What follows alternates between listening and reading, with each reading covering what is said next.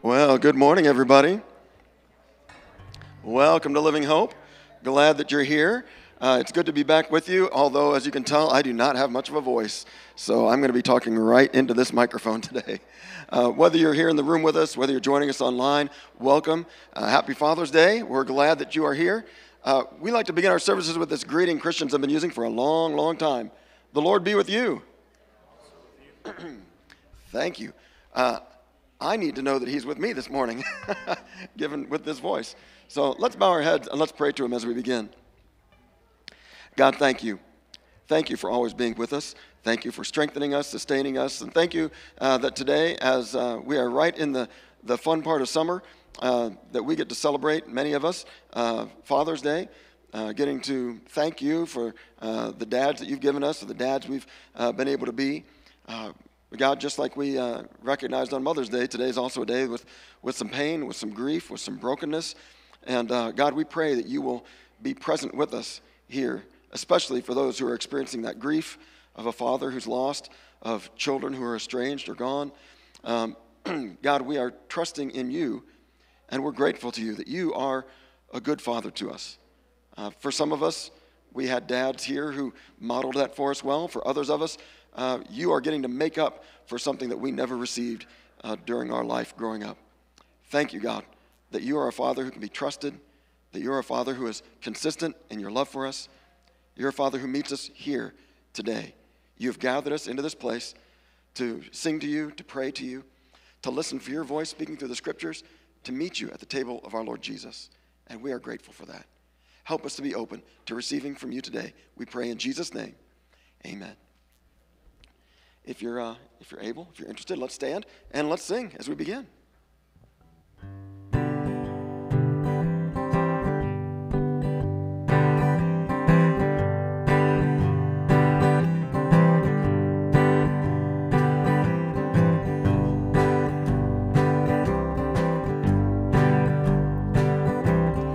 What a fellowship, what a joy divine.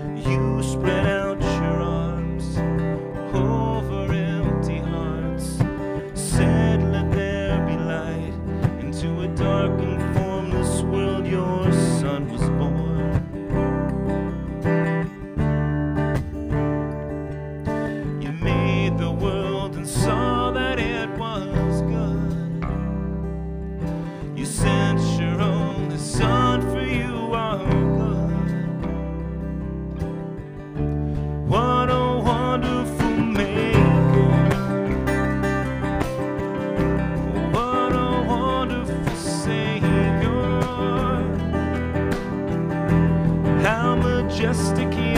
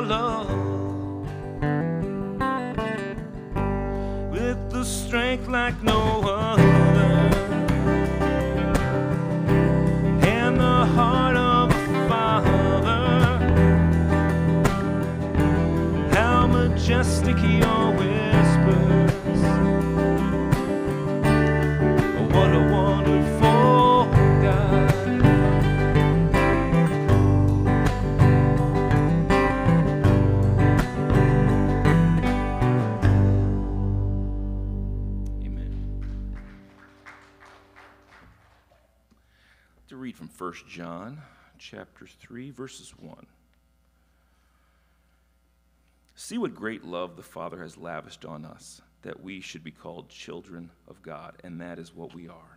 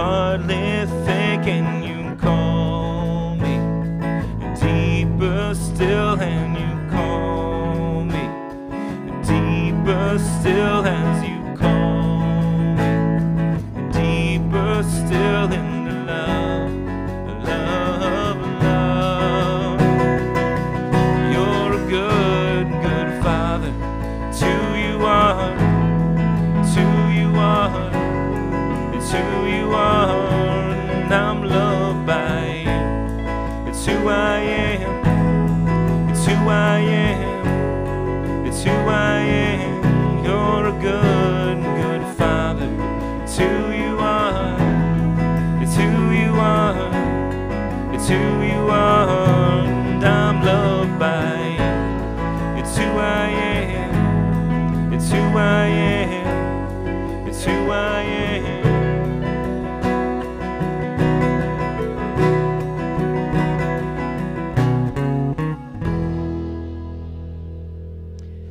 Amen. Amen.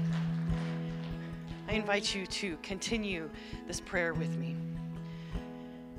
Lord, you truly are a good, good Father. Today, as we honor fathers in our lives, Lord, sometimes, well, we stop and remember the good things about our, our own fathers. Lord, you've blessed so many of us with, with great fathers, with good fathers. But Lord, we also know that that wasn't the case for everyone. Not all of us had that experience with our dads here on earth. And yet, Lord, I am so thankful that you are that good, good Father who loves us unconditionally. You love us so much, you've lavished that love on us, as it says in 1 John. Lord, you've held nothing back from us out of your love for us, including your own Son that you sent to die and to be resurrected so that we could know you, that we could be called your sons and your daughters, Lord. What an amazing gift. What an amazing act of grace and mercy on your part, Lord. We are so thankful. We give you so much glory and honor and blessing for just that one thing, Lord. If that's the only thing we have to be grateful for, it's enough. It's truly enough. I thank you, Father, for each person gathered here who is joining us in this place or joining us online. Lord, what a blessing and a gift each person is to this place and to our, us as a, as a whole, as a congregation, Lord. I thank you for inviting us here this morning, for the sweet spirit that, that you bring for us this morning, for the tenderness that I sense from you today. And Lord, I, I just ask that you would be with the remainder of this service, be with Pastor Rich as he brings your word to us this morning. I pray your special anointing on him. And I, I also ask, Lord, that we would have ears to hear and hearts that are listening to whatever it is you have to tell us this morning. Whatever message you have, whatever maybe challenge or admonition, whatever encouragement or, or uplifting that you have for us today, whatever lesson that you want us to learn and to know, I pray that we will hear. For all these things and so many more, Lord, we give you thanks and praise and honor and glory as we pray these things in your name. Amen. Amen. And now the peace of the Lord be with you. Thank you. Take a few moments, if you will, and pass the peace amongst yourselves. All right. For those of you joining us online and you don't get to be a part of this part, I apologize. Uh, this is a fun time in this church where people get to greet each other and catch up with each other and uh, wish each other a happy Father's Day. So uh, we would love to hear from you, to know you're with us. You can drop us a comment there on Facebook or YouTube, wherever you're watching, or you can go to livinghope.info slash connect and uh, fill out that little digital connect card. Uh, for all of us in the room, you can just grab one of those little green cards in the back and uh, jot your uh, note on there if you want to thank th- thank God for something and want us to join in thanking you, or you got something you'd like us to be praying for with you, or you've just got some feedback or a comment, or maybe uh, maybe you're like uh, wanting to pray for me, you know, that I don't, you know, get over whatever this is. It's not COVID, is all I know. All right, I tested for that. Um, but uh, yeah, so if you have something that you want to let us know about, you can jot on one of those green cards, drop it in the little box back there. If you're giving in the offering today, you can you can give there as well. Thank you to all of you who give so faithfully, and uh, to make sure that the ministries uh, of this church happen day in and day out, including uh, you know sheltering homeless men on Tuesday nights right now, which looks like in July might turn into Tuesdays and Thursday nights, but we'll tell you more about that later. Um, Let's see. Oh, do I have in there something about uh, getting to meet the missionaries coming up on July 12th? Yeah, and it's on the back of the little handout if you got one of these. Um, so Vidal and Marie Cole were with us uh, last year, and they're going to be back in our area uh, this summer, and so we're going to get a chance to hear from them uh, on Wednesday night, July 12th at 6 o'clock, right here, if you'd like to join us. And uh, then that Saturday is, uh, the Saturday after that is that next Saturday when they're going to be doing the bike giveaway in the parking lot again. So if you have a bike to donate, or if you know somebody that needs a bike, uh, you can be ready on Saturday the 15th to uh, do the bike thing out there. Um, right, before I dive into the message, we also have somebody visiting with us. Uh, as, uh, as I think Jason mentioned last week when he was uh, filling in, Pastor Judy and I were both in Indianapolis. My parents were in Indianapolis. Uh, lots of folks were in Indianapolis for the General Assembly of the Church of the Nazarene. Uh, there were people from around the world pastors, lay people, representatives. Um, we elected two new general superintendents who oversee uh, the, the, whole world. There's six of them that travel all over the place. And there were delegates that were in Indianapolis from all over the world. And uh, one person who was there, um, who was doing a lot of uh, translation and all of that, uh, was Pastor Judy's good friend, whom she is going to get to introduce. So sorry, I was about to start doing what you get to introduce him. Well, in 2001, this uh, Brazilian kid showed up at our church. He was 19 years old, and all he could say in English was hi. Literally, that's all he knew. Um, and he uh, started language school, and in, within a year, he was attending Olivet and he went through school there, got his bachelor's and his master's.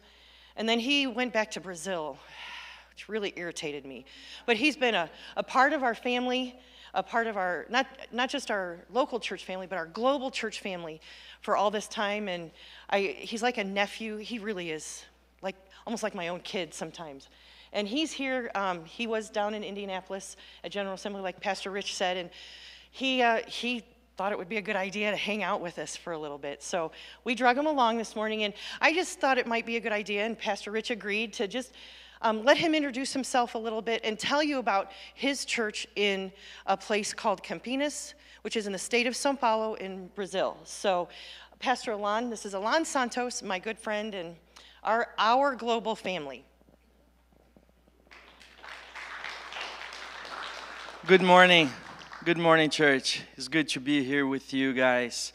Uh, I pop in online sometimes to watch and, and pick a little bit on what you guys are doing here.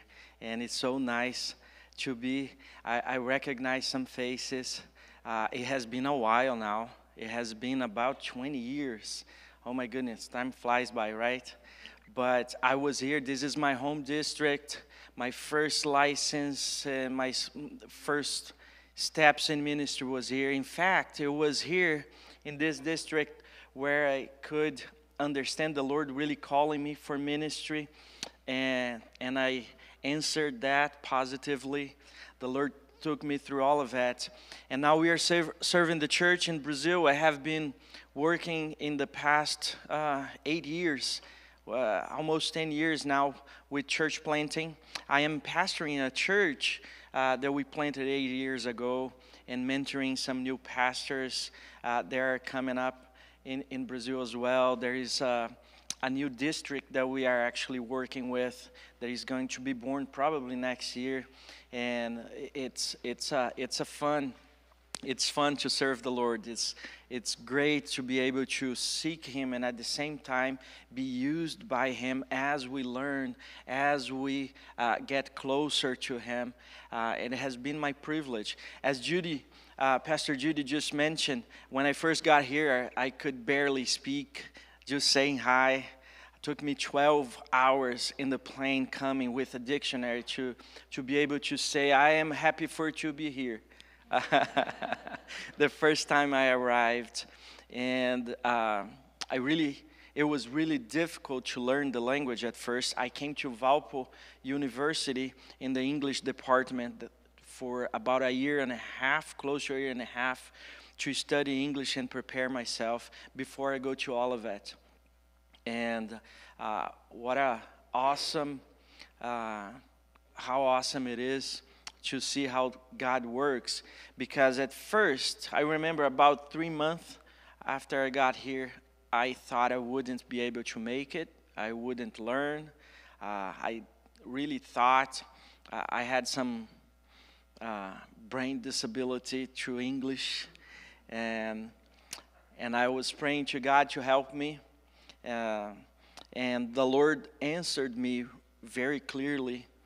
The, around a table like this in a men's Bible study, that not only He would help me to learn, but He would help me to go through school so that I could get back at some point and work with the church and serve the church. And I, I'm just coming from General Assembly where I was interpreting for the church in Latin America, Portuguese speaking. There are some in Africa as well and uh, Europe. So I was speaking, busy, running back and forth, uh, interpreting, translating. So what a uh, how awesome it is to see how God uh, can work in us and through us. And I'm really glad to, uh, to be here and share that with you and, and enjoy that time. And I bring you greetings from the church in Brazil. Uh, the church that I planted, that we started planting eight years ago, is now well and sound. Uh, we are in a good moment finally after that, this pandemic that kind of messed us up a little bit. Uh, in fact, one Sunday, uh, 4th of June, the, sun, the last Sunday I had with them, we had a baptismal service, uh, baptizing four people, uh, full house. Uh, we had probably close to 100 people in the room. Many of them are newcomers, they are new believers uh, visiting and get to know the word. So I am here to thank you guys thank you for, for your faithfulness to the Lord and for investing in mission as you have always done. And uh, thank you so much. Thank you, Alan. It is good to have you with us, and I understand you might be here next Sunday too. Uh, sounds like going to get to hang around for a little bit.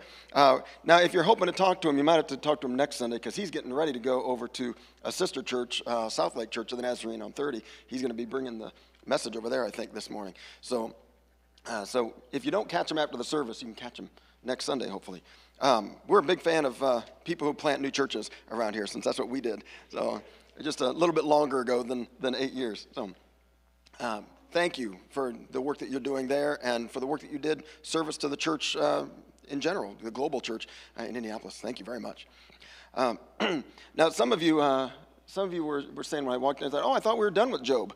Uh, no, we're looking at the book of Job all this month, okay? So uh, on your tables, you might see some of those little, uh, this is the, the diagram of the book of Job done by the folks at the Bible Project. Uh, if you go to BibleProject.com and just search for Job, you'll find a great video where they talk through this whole diagram if you'd like. Uh, but it's 11 minutes long, so we're not going to look at, we're not going to watch it this morning. Uh, but I would encourage you to watch it later because it does a great job of helping you understand the book, what's in it, what the, the point of the book is, it's a, it's a beautiful thing. Um, so last week, um, Jason was talking to you about how it's that you would find hope in relationship and how Job never lets go of his relationship with God through all of his suffering and all of that. Uh, today, I want to focus a little bit on his relationship to these friends um, and, uh, and what they say or shouldn't, what we maybe should say or shouldn't say when we bump into similar kinds of circumstances. Because uh, many of us at some point in our lives will find ourselves able to relate to Job right? We'll go through some major loss, a grief, a time of suffering, a health thing. Uh, I mean, this is nothing compared to the health things that some of you have gone through and, um, and are going through. And when you find yourself in Job's place, what do you say? How do you, how do you walk through that? Job is in the Bible in part to help us see an example of what that could look like. All right? Uh, and if you're not in Job's place, all of us at some point will have a friend who suffers, a friend who's going through uh, a very difficult time. And how do we come alongside them during that time in a way that's helpful? Because uh, his friends were helpful, some, and then they were really unhelpful for most of the book. All right? So we're going to learn from their example what to do and what not to do, what to say, what not to say. Uh, so if you are suffering, I'm just going to be real clear, okay? If you are suffering, uh, you can be honest with God. Please be honest. All right? Now, whatever that means for you, be honest. All right, I know this last Wednesday night at our little Bible discussion group, we were talking about this, and uh, some people were talking about times in their lives where they've suffered and, and it felt like God was absent, felt like God wasn't there, wasn't listening to their prayers. Someone else chimed in and said, Man, when I go, I've gone through lots of difficulties, I've always known God was there with me. It's the only way I made it through because God reassured me of his presence. You know, we, we suffer in different ways, we experience life in different ways. So just be honest about whatever that is for you, okay? Don't pretend, don't feel like you're your circumstances have to match someone else's circumstances, or your experience of suffering has to match someone else's experience of suffering. All right? Whatever you are going through, be honest about it with yourself, with your friends, with God. All right? That's what Job does. I mean, two weeks ago, when I was introducing the book, we started to look at chapter three. Last week, Jason read the whole thing to you, where the first, well, let me, before that, in chapters one and two, maybe this is your experience, where that's where Job just says, hey, look, the Lord gives, the Lord takes away. May the name of the Lord be praised.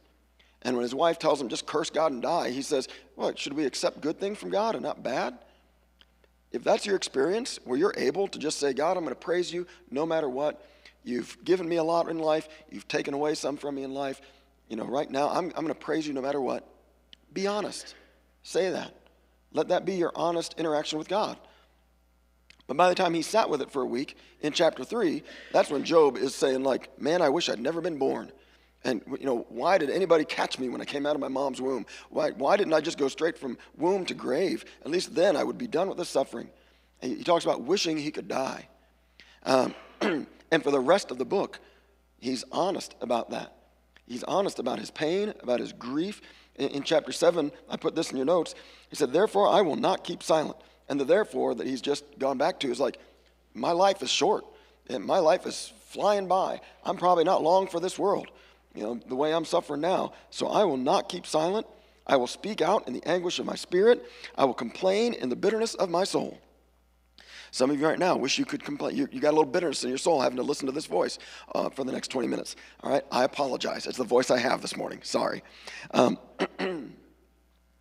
but Job was just being honest. He, he's honest with God about, well, that's, and that's the second thing. Keep taking it to God, all right?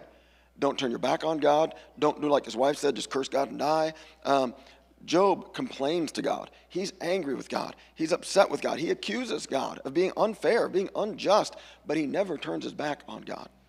And as I think we've mentioned both weeks so far, at the end of the book, when God shows up, God says, even though Job finds himself having to say, Look, I am sorry, I spoke of things I didn't understand. This is, God, you got a much bigger job than I realized. My, my perspective is so limited compared to yours.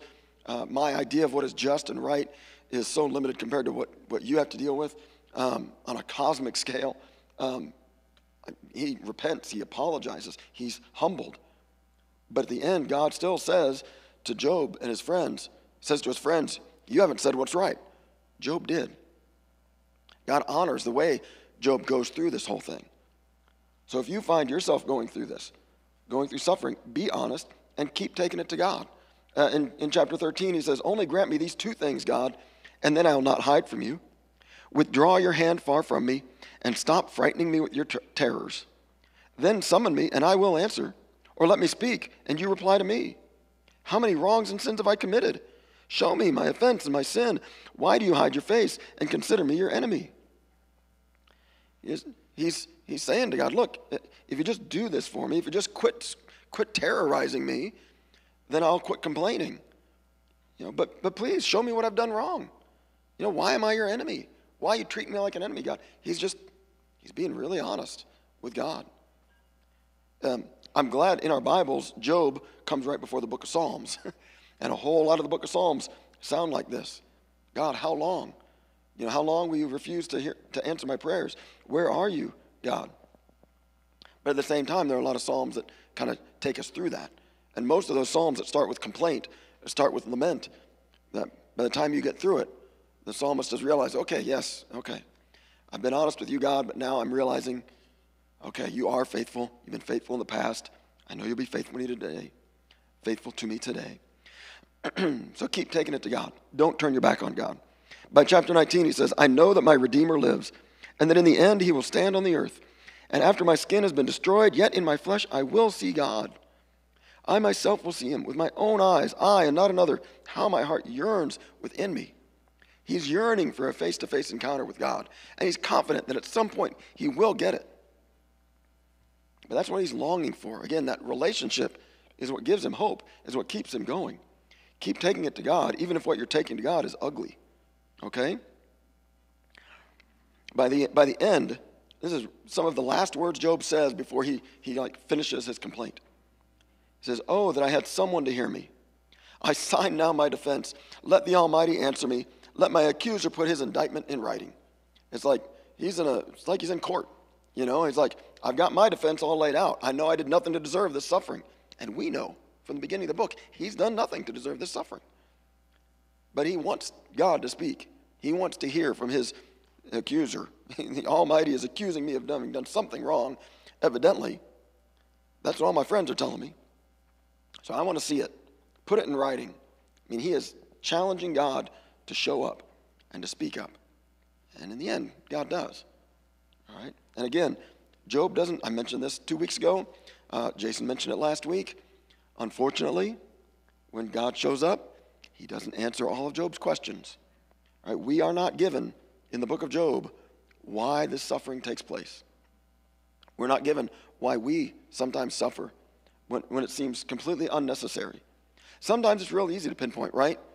You know, you're struggling because you can say, oh, I've got this voice because, oh, I caught some bug, right? We know, like, you get sick, it affects things, you have allergies, it messes with your throat. We, we can kind of point to causes sometimes. Sometimes we did something stupid, we're suffering the consequences. Sometimes somebody else did something evil, and we suffer the consequences. Sometimes it's easy to point out where it came from.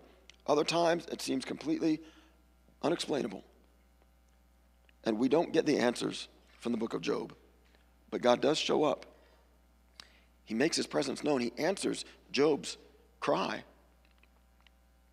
And Job has a relationship with God at the end far deeper, far far closer. He knows God in a way that he did not know him before. So if you are suffering, be honest. Keep taking it to God. If your friend is suffering, here's where we get to learn from them a little bit. Don't rush past the pain. Right? Sympathize. Sympathize with your friend. Uh, when they set out, that's what they set out to do. In, in chapter 2, that's what we read. They meet up, they've heard of Job's plight, they get together to sympathize with him. They go, they see his distress, they grieve with him. I think they tear their robes, they, they do the signs of grief just like he is. They weep with him, they sit with him for a week, not saying anything, just being with him. But once Job then is willing to open up to them about what he's going through and what he's feeling, their responses are less than encouraging. All right? And, um, and they're, they're kind of rushing, what, what feels like to me like they're rushing past the pain. They're not, they're not willing to let him continue to sit in it. It's like, okay, I feel like they're saying, okay, Job, look, we've sat with you for a week, man. All right? It's time to get over this. I know you lost everything all your possessions, all your kids, you lost your health. But come on, man, it's been a week. Let's, let's go. Um, in fact, uh, in Job chapter 4, the first of his friends to answer says, Look, your words have supported those who stumbled. You have strengthened failing, faltering knees. But now cr- trouble comes to you, and you are discouraged. It strikes you, and you are dismayed. Should not your piety be your confidence, and your blameless ways your hope? It's like he said, if you're, if you're blameless, you got this relationship with God, shouldn't you have confidence? Shouldn't you have hope? Why are you, why are you so down in the dumps, man? What a terrible thing to say to a friend going through suffering. But I'll be honest, I, I think I've done that before, right? Uh, I've got somebody, I'm talking to somebody who's in the midst of grief, who's going through a really hard time, and I find myself trying to help them look on the bright side of whatever they're going through, trying to see something positive that God might bring out of it, when, like, they're not necessarily ready for that, right?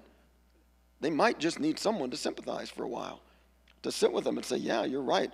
This stinks. You know, when, when you're ready to, to talk about what comes next, you know, we'll talk, but yeah, you're right. This isn't fair. You're right. What you're going through is awful. We need to, we need to sympathize. We need to listen. Uh, in chapter 8, uh, one of his friends says, Surely God does not reject one who's blameless or strengthen the hands of evildoers. He will yet fill your mouth with laughter and your lips with shouts of joy. He's like, he's already trying to get Job to look ahead, like, look, you're going to laugh again. You're going to feel joy again, right? And I kind of feel like he's saying, so come on, man. Get off the ash heap. Come on, let's get up. Let's, come on. Let's move toward the happiness again. Job's not ready for that at all. He is, he is still in the midst of his grief and his pain. So if your friend is suffering, you, you need to. I didn't, I didn't put this in there. Sorry, I apologize. I should have put as a first thing, just you know, be with them. Be willing to go and, and sit in the uncomfortable silence. Be willing to go and grieve with them, sympathize with them, get, get close to it. Um, it's not easy. None of us love it, I don't think. If you like that, you're a little weird, I think. But uh, maybe you're wired up that way. That's okay. That's good. All right. But most of us, it's uncomfortable, right? We see someone suffering, a friend going through a hard time, and there's something in us that wants to pull back, that wants to say, I'll, I'll I'm going to give them some space. I'll go talk to them later. And maybe they need space. You know, you got to be sensitive to that, but they might also just need someone to come alongside and put their arm around them and just cry with them for a while. Sympathize. Don't avoid them. Don't rush past the pain. And then the second thing is don't argue or explain. Right? Just listen. Just listen. There, there's a place for explanation, for looking for reasons. There's a place for that, for looking for what God might be trying to do in that. But that is almost never right away, right? And that, and in my opinion, you let them start doing that first, all right? You don't initiate that. As a person who's coming alongside them, who's hoping that God's grace might flow through you to bring them some comfort or some strength or some hope, just be there with them, listen to them, sympathize with them, and when they start looking for reasons and when they start looking for hope or looking for explanations or looking for what good God might bring out of it, then you can, with all kinds of gentleness, then you can begin to say, well, well, maybe this. Maybe this is something good God might bring out of this. You know, maybe this is a way that God might redeem all that you've gone through and, and bring some good out of it. But definitely don't, I, at least I, I would suggest not arguing with them, all right? Much of what Job's friends say is like good stuff. Like most of what they say is reflected in the book of Proverbs, in the book of Deuteronomy. A, lot of what they say is like, well, yeah, that's generally true. You know, that God blesses those who, who you know, obey him. And that and if you don't obey God, then, well, yeah, life tends to not go as well for you. That's generally true. But they get into this mode of, of like arguing with Job and telling him, well, you must have done something wrong. Job is saying, look, I'm innocent. There's no, there's no reason for God to have done this to me. And they're all there like, well, no. If you want to fix this, you know, if you want to fix this problem, then you should probably figure out what you, you should probably just fess up, you know, because you know you did something. And they even say, like, over and over, like, well, is, is anybody really good? You know, if, if God even faults, finds, with, finds fault with angels, then, you know, no mortal, no human being could be said to be good. You know, so you're saying you're good and you don't deserve this. Well, we all deserve, you know, terrible stuff all the time. It's only God's grace that, gets, you know, we get to enjoy anything good. They're like trying to explain away, like, what's going on to him, trying to convince him that, you, know, you do deserve this. And that if you would just call on God, then, then he would turn things around for you. They're, they're arguing with, with Job about his experience, about his life, instead of listening, instead of believing that he might know his experience better than they do. In, in chapter 6, what I, I didn't put their arguing in your notes, I put Job's response. This is how helpful he found uh, what they had to say. He says, What do your arguments prove? Do you mean to correct what I say and treat my desperate words as wind? Like I'm just a windbag here? Like you're not, you're not hearing me. You're not listening to me. You would even cast lots for the fatherless and barter away your friend. But now be so kind as to look at me. Would I lie to your face? This is what Job feels like he has to say to them. And, and sadly, they don't hear this and say, Oh man, Job, we're sorry. You're right, we've not been listening. Let, let, us, let us just sit and listen some more. That's not, that's not what they do. They just come back with more arguments. They try to refute him, to prove him wrong. By chapter 16, he's saying, I've heard many things like these. You are miserable comforters, all of you. Will your long winded speeches never end? What ails you that you keep on arguing? He's like, What's wrong with you? He's saying to them, What is wrong with you that you keep arguing? He said, I also could speak like you if you were in my place. I could make fine speeches against you and shake my head at you, but my mouth would encourage you. Comfort from my lips would bring you relief. Like, that's what he's looking for. He's looking for some encouraging words, some comforting words. And instead, he's getting arguments. Um, there's a there's a kids uh, show that Stacy and I and the boys like to watch called Bluey. It's on the Disney Channel. It's a fun thing. It's out of Australia or New Zealand or something like that. And uh, it, the characters are all dogs, and you know, but like people dogs. You know. Anyway, sorry. Uh, two little girls, dad and mom, and uh, and other family. They have all kinds of fun adventures and learn little things. And um, there's one episode where um, Bluey and her little sister Bingo are pretending to be grannies. These are hilarious. If you've not seen them, they're so funny. And Bingo, her little sister, uh, what, all, all, she wants to do, she want, keeps wanting to dance and do this little floss dance. This little, you know, some little kid dance. I don't know. I don't do these things, all right? Um, and so they're acting like grannies, and then they'll have some little moment, and Bingo will start flossing. And, uh, and, and Bluey says, Bingo, grannies don't floss. Yes, they do. No, they don't. They go to dad. He doesn't, you know, ask your mother. You go to her mom. Well, ask your grandparents. Oh, of course. And so they FaceTime with their grandparents, and sure enough, they don't know how to floss. They're trying, they're dancing. They're like, oh, you got to give it a little bit of this and a little bit of that and over here. You know, it's like they don't know how, they don't know this dance. All right. And so Bluey's like, ha ha, see, I told you. And Bingo's just sad, doesn't want to play. Bluey goes to her parents and says, Mom, Dad, I don't understand. You know, Bingo won't play with me. I told her grannies don't floss. I was right. And they said, Well, Bluey, you might have to decide. Do you want to be right or do you want to play with your sister? Well, can't I do both? No. You know. She comes up with a pretty ingenious solution. She FaceTimes her grandparents again and she teaches them how to floss. And then she shows Bingo, look, look, grannies do floss. Yay! And now they can play together again, right? So she fixes her problem and she, she works it out. But I was thinking about that as I was thinking about this situation. I was like, okay, you can be, you can be right, or you can comfort your friend. You know, sometimes we face that. You know, it's like my friend might be all kinds of wrong about what's going on, and they might need some correction at some point. But my job right now might be to comfort them. And if I get into a theological argument with them, that's not going to help them right now. In the book of Romans, the Apostle Paul says we're to weep with those who weep, mourn with those who mourn. And sometimes that's what's needed. Sometimes the way God's grace is going to flow through you isn't by helping your friend understand the incorrectness of their beliefs and come around to correct beliefs in that moment.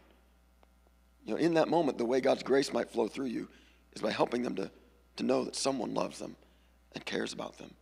And if they experience that love and that care and that comfort through you, then perhaps they'll be open to the idea that the God you worship, the God that you say, you know, has turned your life around, and maybe that God loves them too.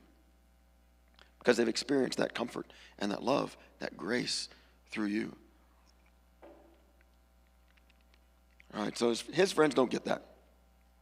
They keep arguing with him right up to the very end. And at one point, as Job is frustrated, He's like, God's not listening. God's being unfair. My friends are pompous windbags, just keep arguing with me, making it worse. He says in, in Job chapter 9, if only there were someone to mediate between us. He's talking about himself and God. He's like, I, I can't convince God, right? God's so powerful. How am I ever going to win a case against him?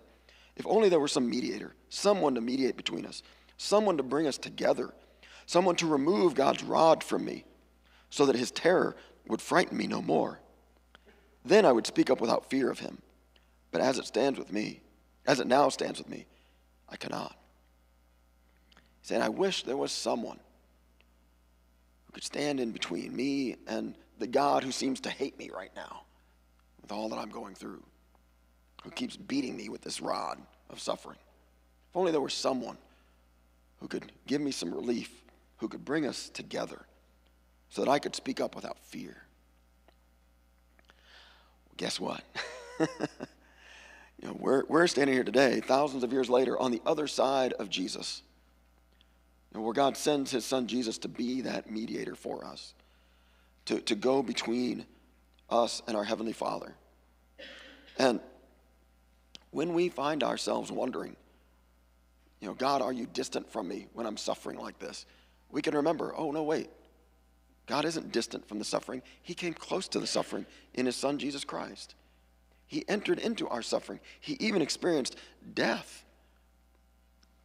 So when I suffer, I can know that God is with me because I have Jesus who has, who has bridged the gap between the Almighty God and the broken human. He has bridged that gap and, and entered into our brokenness with us. And God raised him from death. He conquered sin and death. So it's not like he is a defeated, broken human like the rest of us and just left that way. No, he is currently, the Bible says, like interceding on our behalf. He, he rose from the dead, ascended to the Father. He sits at God's right hand. He, he intercedes for us. He speaks on our behalf. He serves as that mediator for us.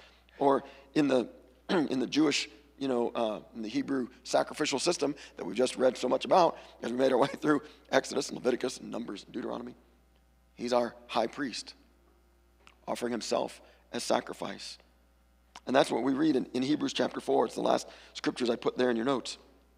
Therefore, since we have a great high priest who has ascended into heaven, Jesus, the Son of God, let us hold firmly to the faith we profess. For we do not have a high priest who is unable to empathize with our weaknesses, but we have one who has been tempted in every way, just as we are, yet he did not sin. Let us then approach God's throne of grace with confidence, so that we may receive mercy and find grace to help us in our time of need is exactly what Jesus does. For Jesus does what Job was longing for. He, he serves in that role, making it possible for us to approach God without fear. Job was afraid, you know, to, to speak plainly. He found the guts to do so, but he was afraid to. We don't have to fear. We can be honest with God. We can let him know what our experience is like because we know he loves us, because he's shown us that love in Jesus Christ. this high priest who doesn't argue with us but empathizes with us, right? Jesus doesn't stand there and say, like, hey, I did it. I made it through all that without sinning. You should be able to. No, he, he empathizes with us in our weakness. So that when we need mercy because we failed, when we need grace because we're about to fail, when we're at the end of our resources, we can receive that mercy and find grace to help us in our time of need as we approach God's throne of grace with confidence because of Jesus. Sometimes we're doing that on our own behalf. Sometimes we're doing it on behalf of a friend, and we're lifting them up to God's throne, saying, God, please, they need your help. But I'm thankful, once again, that Job gives us some examples to learn from so that we can walk through suffering and walk with our friends through suffering in a way that, in the end, proves faithful. In the end, proves that that, uh, that God is that God is faithful. Um, we're going to pray in just a second, but I did want to say, uh, just once again, if you've not watched that 11 minute Bible Project video that walks through that little drawing and you got questions about the book of Job, watch that video. It's excellent. But right now, we're going to pray and then we're going to celebrate communion together. Thank you again, God. Oh, thank you for meeting us in our brokenness, in our need. You know the suffering that is present here in this room. You know the suffering that's present in our world. Sometimes, God, you are calling us to, to be faithful to you in the midst of suffering, to be honest with you, to, to not turn our backs on you, to trust you, and to lean on you so that you can carry us through it. Sometimes, God, you're, you're counting on us to go and be with someone who is going through it because they need someone with skin on to sit next to them, to allow your comfort to flow through us. Help us, God. Help us to be better friends than, than Job's friends turned out to be. Help us to be a people whose lives are changed by your love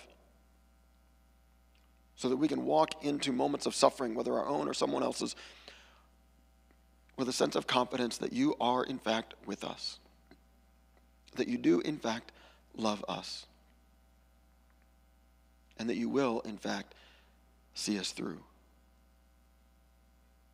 Thank you, God, for the strength you have provided uh, us through others over the years, the ways that you have reached out to us. Um, let your grace flow into our lives through people who came alongside us. And thank you, God, for the opportunity we get to be that for others. We are so grateful, God, for the love you have shown us in your Son, Jesus Christ. We get to celebrate that with the sacrament of communion today as we offer to you these gifts of bread and juice. We pray, God, that by your Spirit's presence here, we might meet our crucified and risen Savior, our great high priest, in his body and in his blood.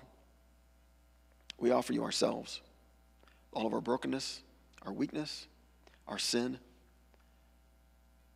And we pray that by your Spirit's work within us, that we might be changed from the inside out that you would forgive our sins, wash us clean. Help us to be honest with you, God,